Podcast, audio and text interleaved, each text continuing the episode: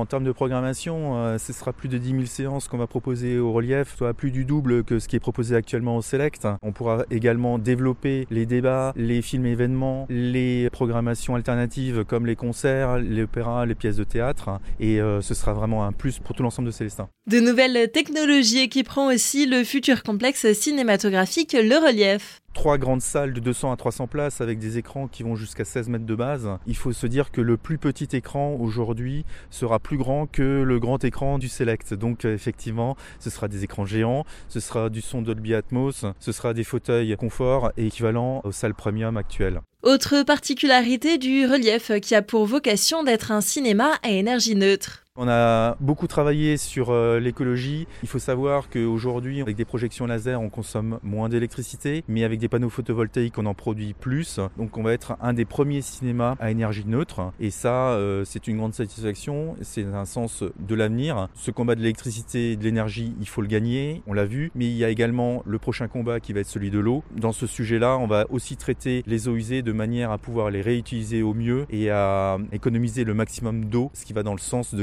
l'histoire et de l'avenir. L'ouverture du relief est prévue au printemps 2024. À ce moment-là, quel sera l'avenir du Select? Aujourd'hui, effectivement, on a une complémentarité entre les deux sites. Un cinéma de centre-ville qui va se repositionner sur des euh, films un peu plus à essai, une programmation diversifiée et identifiée, contrairement au relief euh, qui proposera plus des blockbusters, des films américains, des comédies françaises et euh, des événements pouvant accueillir un plus grand nombre de spectateurs.